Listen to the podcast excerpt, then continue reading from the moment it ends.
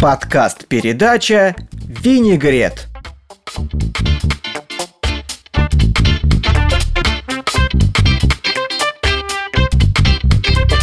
О, эти кухни!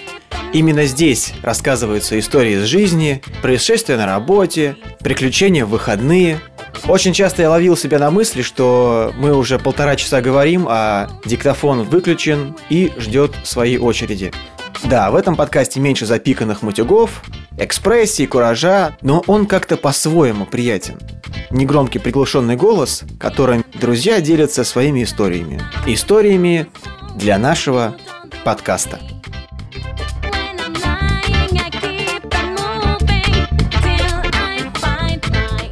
К чему я начал сейчас записывать подкаст? Э, закрылся Арпод. Помнишь, я тебе показывал? Уже закрылся? Да. Ну, он не уже закрылся. Сейчас закрыт доступ к вы- к выкладыванию Мгм. подкастам новых. А с 1 января его вообще закрывают. И сейчас люди занимаются тем, что эм, оформляют автоматику переноса своих подкастов с одного ресурса на другой. А я этим заниматься не хочу. У меня все выпуски, которые я выкладываю на Арпод, они лежат у меня на компьютере еще в стадии проекта. Мгм. Ну, там, может быть, демонтировать, перемонтировать. Ну и плюс файлы я уже выкачал отдельно. Я за- зарегистрировался на другом ресурсе. Вот. И просто хочу начать выкладываться там, а, ну, а с тем, как бы, просто начать новую страницу. Да, то есть не переносить свои выпуски. Но хотя мне можно свои выпуски выложить по новой. Но у меня выпусков всего там 30 со всех, то, что там подкасты я выкладывал, какие-то работы свои, какие-то постановки, то, что мы делали. Всего 30 работ. А у кого-то там под, э, под 100, там, под 150 выпусков. Естественно, им вручную все это выкладывать неудобно, они это делают авто- автоматикой. А я хочу просто, ну, как бы начать новую страницу, да, и туда Мгм. начать все это дело переносить. И плюс ВКонтакте будет у нас еще оживляться группа, потому что я думаю теперь выкладывать это еще и туда. Ну, а с другой стороны, чтобы она оживилась полностью, да, полноценно, нам надо не просто что-то старое писать, ну, в смысле выкладывать, а писать что-то новое. Ну вот, собственно, сейчас вот мы как раз и приведем пример чего-то нового, а дальше посмотрим, как это Я, так будет сказать, не про свой проект, а просто, не знаю. Ну, сейчас есть очень актуальная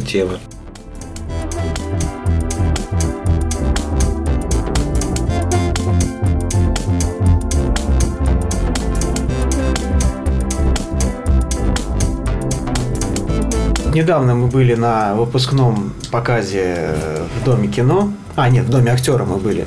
Там был финальный капустник, типа выпускников всех театральных. Ну, то есть... То есть, понятно, да, вот я достал диктофон, да, и сразу надо... То есть, это прям сразу, как только ты нажимаешь, ну ладно. Там, ну, как вот, какие у нас ведущие? Щука, Щепка, Гитис, МХАТ. Ну, вот, короче, вот все театральные вузы, э, бесплатные основы, платные основы, все показывали выпускные какие-то такие номера. Выпускаем. Да, и, и основная тематика, которая прослеживалась во всех этих номерах, были приколы на тему, что, мол, возьмите нас работать хотя бы в сериалы, потому что не работать нигде, но это просто жопа, а в Макдональдс идти очень не хочется. Ну вот, и, в общем, я лишний раз убедился, что почему я выбрал техническую профессию, связанную с театром, потому что с, театралами тяжело. Запиши с нами подкастик. Давай. Расскажи, что у тебя было сегодня? Угу, а что еще? Это все? Ну ладно, пока подумаю еще, если что добавлять.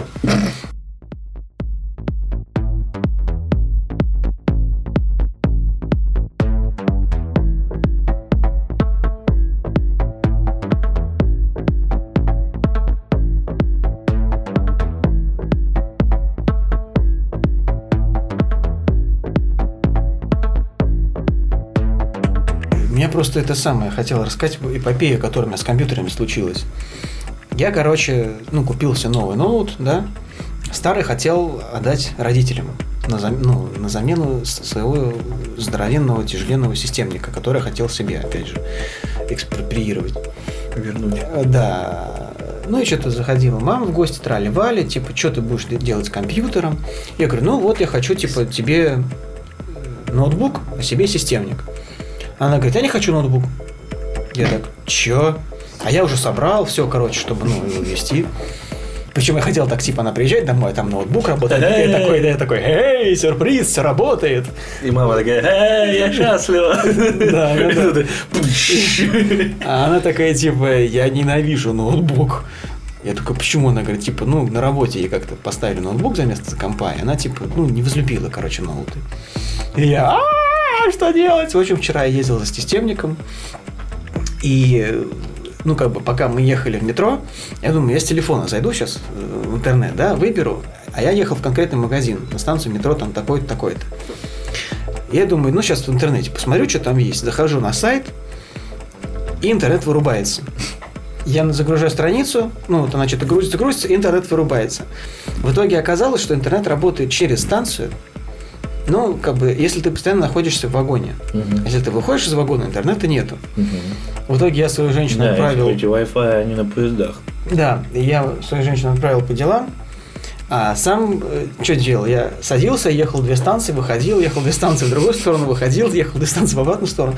В общем, короче, так два-три кружочка я на- нарезал, пока выбрал ну, ну, компьютер.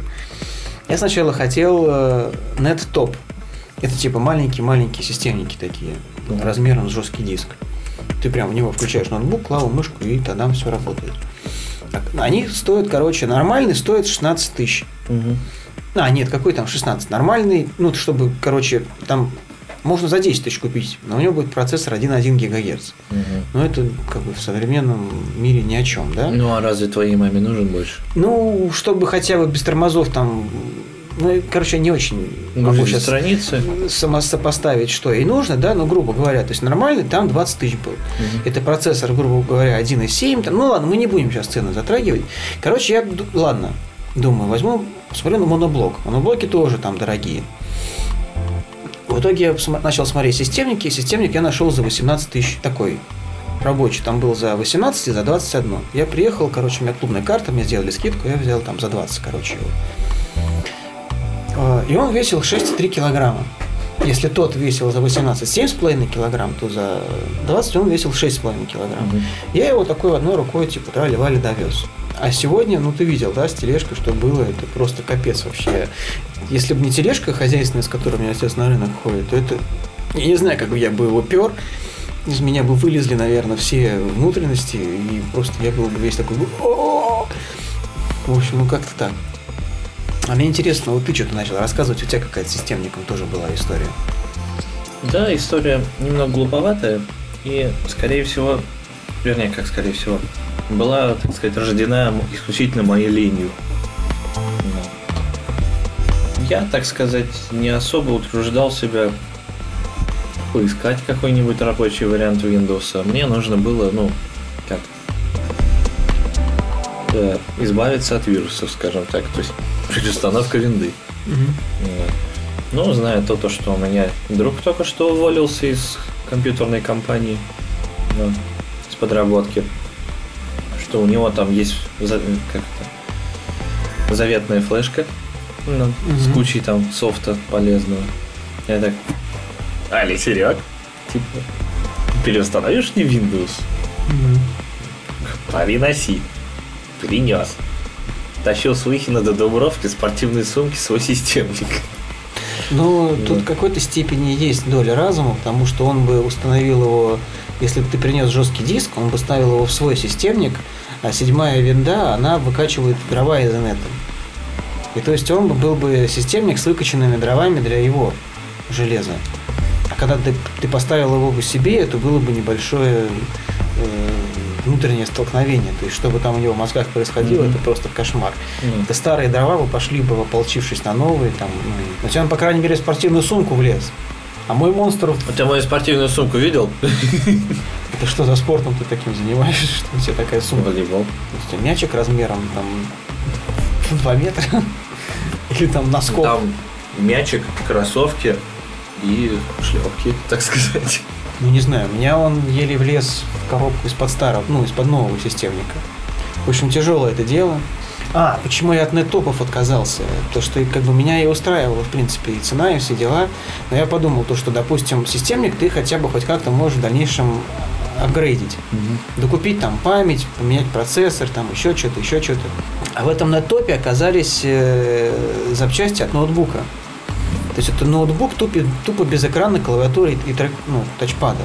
Я подумал то, что если в системник я хотя бы могу там какие-то элементы докупить, то туда я точно не смогу ничего. Как-то мама бы у тебя не взлюбила и этого тоже. Да нет, она бы туда внутрь не лазила, но просто в дальнейшем, если бы я хотел делать апгрейд, то пришлось бы менять все сразу. А представь, так приносишь, такой, мам, вот туда компьютер. Как? Чую я железо от ноутбука. Я его ненавижу. Железо облегченное. Ладно, вот такие компьютерные гиковские темы.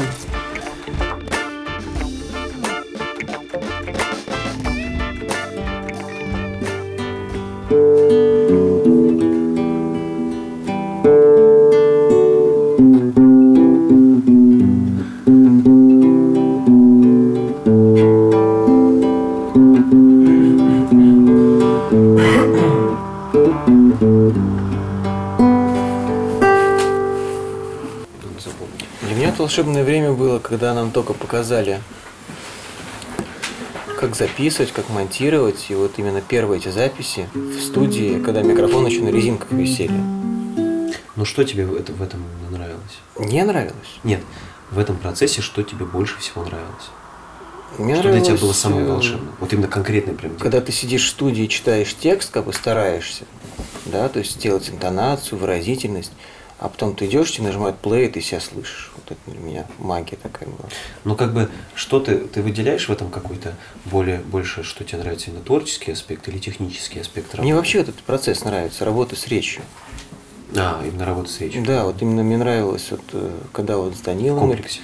когда с Данилом описали радио такую постановку. Потому что Это когда... самое крутое. Особенно мне понравилось, когда мне понравилась раздельная работа, когда я занимался музыкой, а Данила мне прислал текст. Я сидел уже, работал с кусочками, с текста. Вот в этом плане мне очень понравилось. Ну, то, что когда совместная работа. Вот то, что у нас было, когда, допустим, я записывал, потом ты монтировал, ты записывал, я монтировал. Ты про винегрет? Да, когда раздельный труд очень удобно, потому что вот чем ну, потому Под... что это как бы не коллективное творчество. Удобен, получается. удобен подкаст, то, что это как бы формат небольшой, и ты не успеваешь уставать. То, что ты записал, вот у меня, с меня подкаст спонтанно ну, вырывается, это, это 15 минут. Ну, так это Ой, нет, не 15 минут, а 5 минут. Вот 5 минут это все, ты выговариваешься полностью. А 15 минут это формат такой хорошей, раскрытой темы. Когда вот мне хочется о чем-нибудь так вот говорить так вот за жизнь, то это 15 минут. А когда так, типа, излить какую-то мысль, то это 5 минут. И ты за это время не успеваешь устать. То есть ты монтируешь, вырезаешь, склеиваешь, и ты думаешь уже так, а. И вот когда это а, это как раз 5 минут. Поэтому надо как-то либо записывать, либо монтировать, то есть в этом плане. Тогда ты от процесса кайфуешь. А так ты уже воспринимаешь это как какой-то труд, который надо сделать.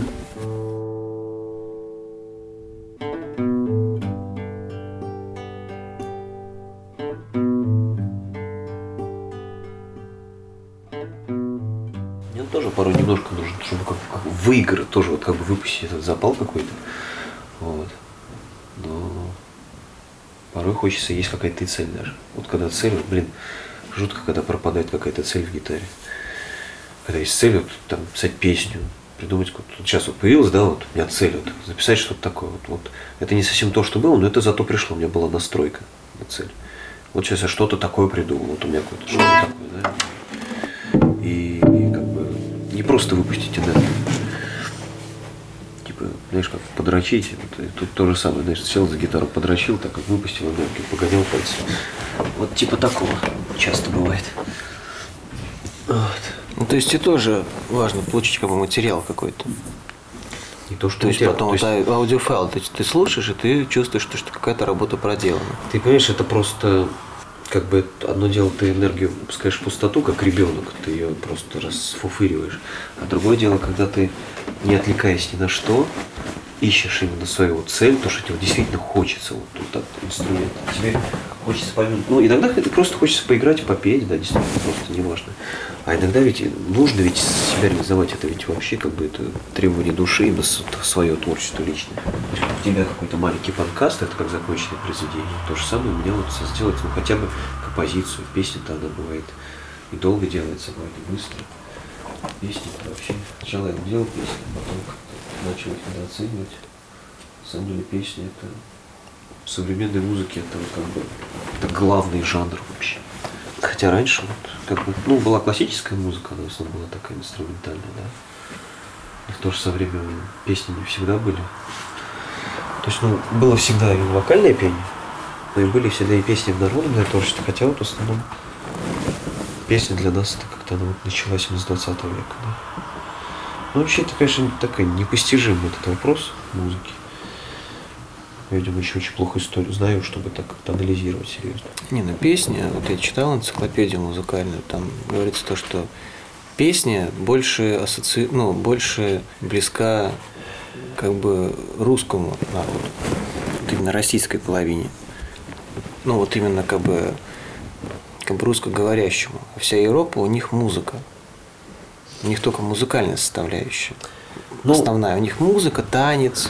Как бы тут есть а у нас именно доля песня... правды, но это тут это выражается не в том, что в принципе у нас только песня, а у них только музыка. Просто у них действительно упор больше делается на музыку, а у нас больше у делается. И это, это вот э, очень ярко выражено в роке. У них, хотя не сказать, что это у них ярко выражено было с самого начала, когда я вот смотрел передачу о становлении музыкального движения, что сначала был блюз, потом из блюза появился рок-н-ролл, из рок-н-ролла появился буги-вуги, а потом, а в России все это пришло с запозданием. То есть, когда, грубо говоря, в Европе, в Америке уже танцевали э, рок-н-ролл, нам только пришел блюз. Когда в Америке уже рок-н-ролл перешел в рок, у нас только пришел рок-н-ролл. То есть у нас с запозданием на, как бы, ну, на поколение. На самом деле И у нас все поколения которые к нам переходили, они все транспонировались в песню. Нет, Но нет, блюза вот у нас не было, ты, а ты, джаз ты у нас был поющий. То есть у нас был джаз не музыкальный, а джаз вокальный. Ну, ты не путай. Во-первых, у нас, как мы уже разбирались, все приходило не позже. Железный занавес был, глушилки были, но все это проходило. И все менялись, все Нет, я тебе говорю про официальное развитие. То есть, когда это, вот именно. Это официально, это, это, это официальная история, на самом деле фигня полная. Все это просачивалось, и в моменты выхода этих всех песен, все эти, все наши БГ, еще все, они все это слышали. Да, это, может быть, приходило с запозданием, но извини, они в 70-е, когда были визуально Pink Floyd, они знали про Pink Floyd. Они не узнали про Pink Floyd только в 80-х, скажем, ну, грубо говоря. Тут скорее, Россия как раз это можно, Floyd. знаешь, когда выразить как раз вот более точно. Вот когда в средневековье была музыка, именно развитие музыки, да, классическая, там, барочная, э, ренессанс, у нас – а, фольклор только. У нас фольклор, у нас песни все, то есть там хоровые, выводили хоровые, эх, там тыры-пыры, или там гусли, да, там э, вот эти всякие жалейки или еще что-то, да, там. Вот, вот тут это ярко выражается действительно. Ну да, потом уже все-таки а, Нет, а пошло. за рубежом-то как раз основным форматом рок, блюз, все основное песня. И в джазе тоже. Ну, джаз, да, изначально инструментальный, потому что это музыканты импровизировали э, в публичных домах. Изначально это инструментальный жанр. Нет, джаз, как, как я читал, то что когда надоело слушать заунывный блюз, убрали слова, осталась только музыка. Потом надоело слушать заунывную музыку, и музыка стала более энергичной и переросла уже в джаз. Ну, это как бы... Это одна просто пос... это, это не то, что одна из Я уверен, что это так тоже есть. Просто суть в том, что это с разных концов. Я тебе говорю просто, где он появился. То есть это как бы... Это же известно, что он появился в самых таких каких там, как-то Гарлем или где это было, Новый Орлеан, то есть там вот этих публичных домах, то есть там играли черные музыканты, они там играли, импровизировали, и не мудрено, что они играли какой-нибудь блюз тоже, и они начали импровизировать. Да, и то есть, поскольку блюз это музыка угнетенных черных, а черных, наверное, угнетали, я не знаю сколько, ну, наверное, с начала 20 века, может, даже с конца 19 -го. Собственно, началось освоение Америки уже с каких 17, 17 века. Вот. И, собственно, блюз был давно. Было о чем петь. Блюз, да, был давно. Но у них изначально, изначально был не блюз, а некий как эти, ну, заунывные песни без музыкального сопровождения. Ну, это госпел, э, хоть этот Не, хоспел это уже с, с религии, Соул. это уже с религии, соул. Соул, да. Ну, соул, да, да, потом блюз, да. а потом уже хоспел это тандем. Да, ну, в общем, как бы да, вышли. Религиозный музыкальный тандем, так скажем. Да, ну музыканты, да, видимо, росли, они исполняли блюз, им хотелось расти, они начали изобретать и начали импровизировать. И отсюда родилось. Безумная штука джаз. Но джаз, ну, честно говоря, вот про джаз я плохо знаю. Но джаз, он тоже всегда был вокальный. Не, ну как, да, в первую очередь он инструментальный, конечно, в первую очередь, наверное. А вокально, вокала в нем меньше. А у нас, ну, у нас вообще... А у нас наоборот, А у вокал. нас вообще хер знает. У нас, знаешь, вот надо... Есть ведь такие книжки, там, 20 век, там, типа, э, там, джаз в России. У нас на поверхности очень мало. У нас вот групп известных роковых на поверхности очень мало. Очень, очень много андерграунда. То же самое. Я вот из нашего джаз-рока знаю только Арсенал и Алексей Козлов. Клевый дядька, такой серьезный джаз-рок. Где мы были в клубе Алексея Козлова, помнишь, на Олимпийском? Вот. Все время ведь вот это известный разговор про то, что типа у нас типа музыка отстает, зато у нас текст на первом месте, да, то есть, как грубо говоря, песенная составляющая, грубо говоря, ее смысл, а у них на первом месте музыка. Ну, хотя это тоже не так, на самом деле. Ну, Битлов почитаешь, у них, без- без- безусловно, простой текст. Но у них же куча групп, которые с реально правильным текстом хорошим. У нас все так революционно, потому что у нас много подражательного. У нас все время подражание Западу. Что и средние века, да, вот все было оттуда брали, Петр Первый учиться у них, все такое. Переступили какие-то э, постепенное развитие от Ренессанса, вот этого барокко, вот это все. Мы переступили, сразу начали впитывать их. И в 20 веке вот эти рокеры наши, это все. Послушаешь БГ, у него, ну просто он, он слушал эту музыку, не потому что он это копировал, а просто потому что это его любимая музыка. Копировал Тирекс, приемы, да.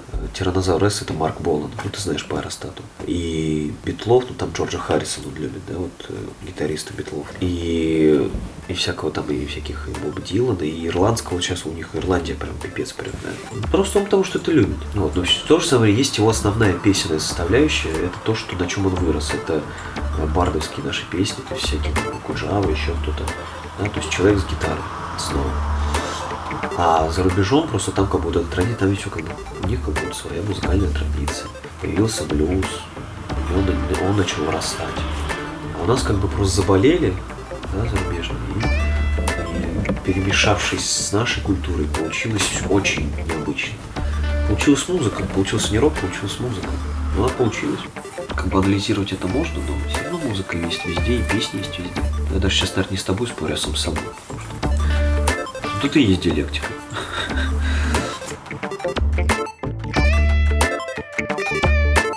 Друзья, спасибо, что слушали подкаст «Винегрет». Пока-пока.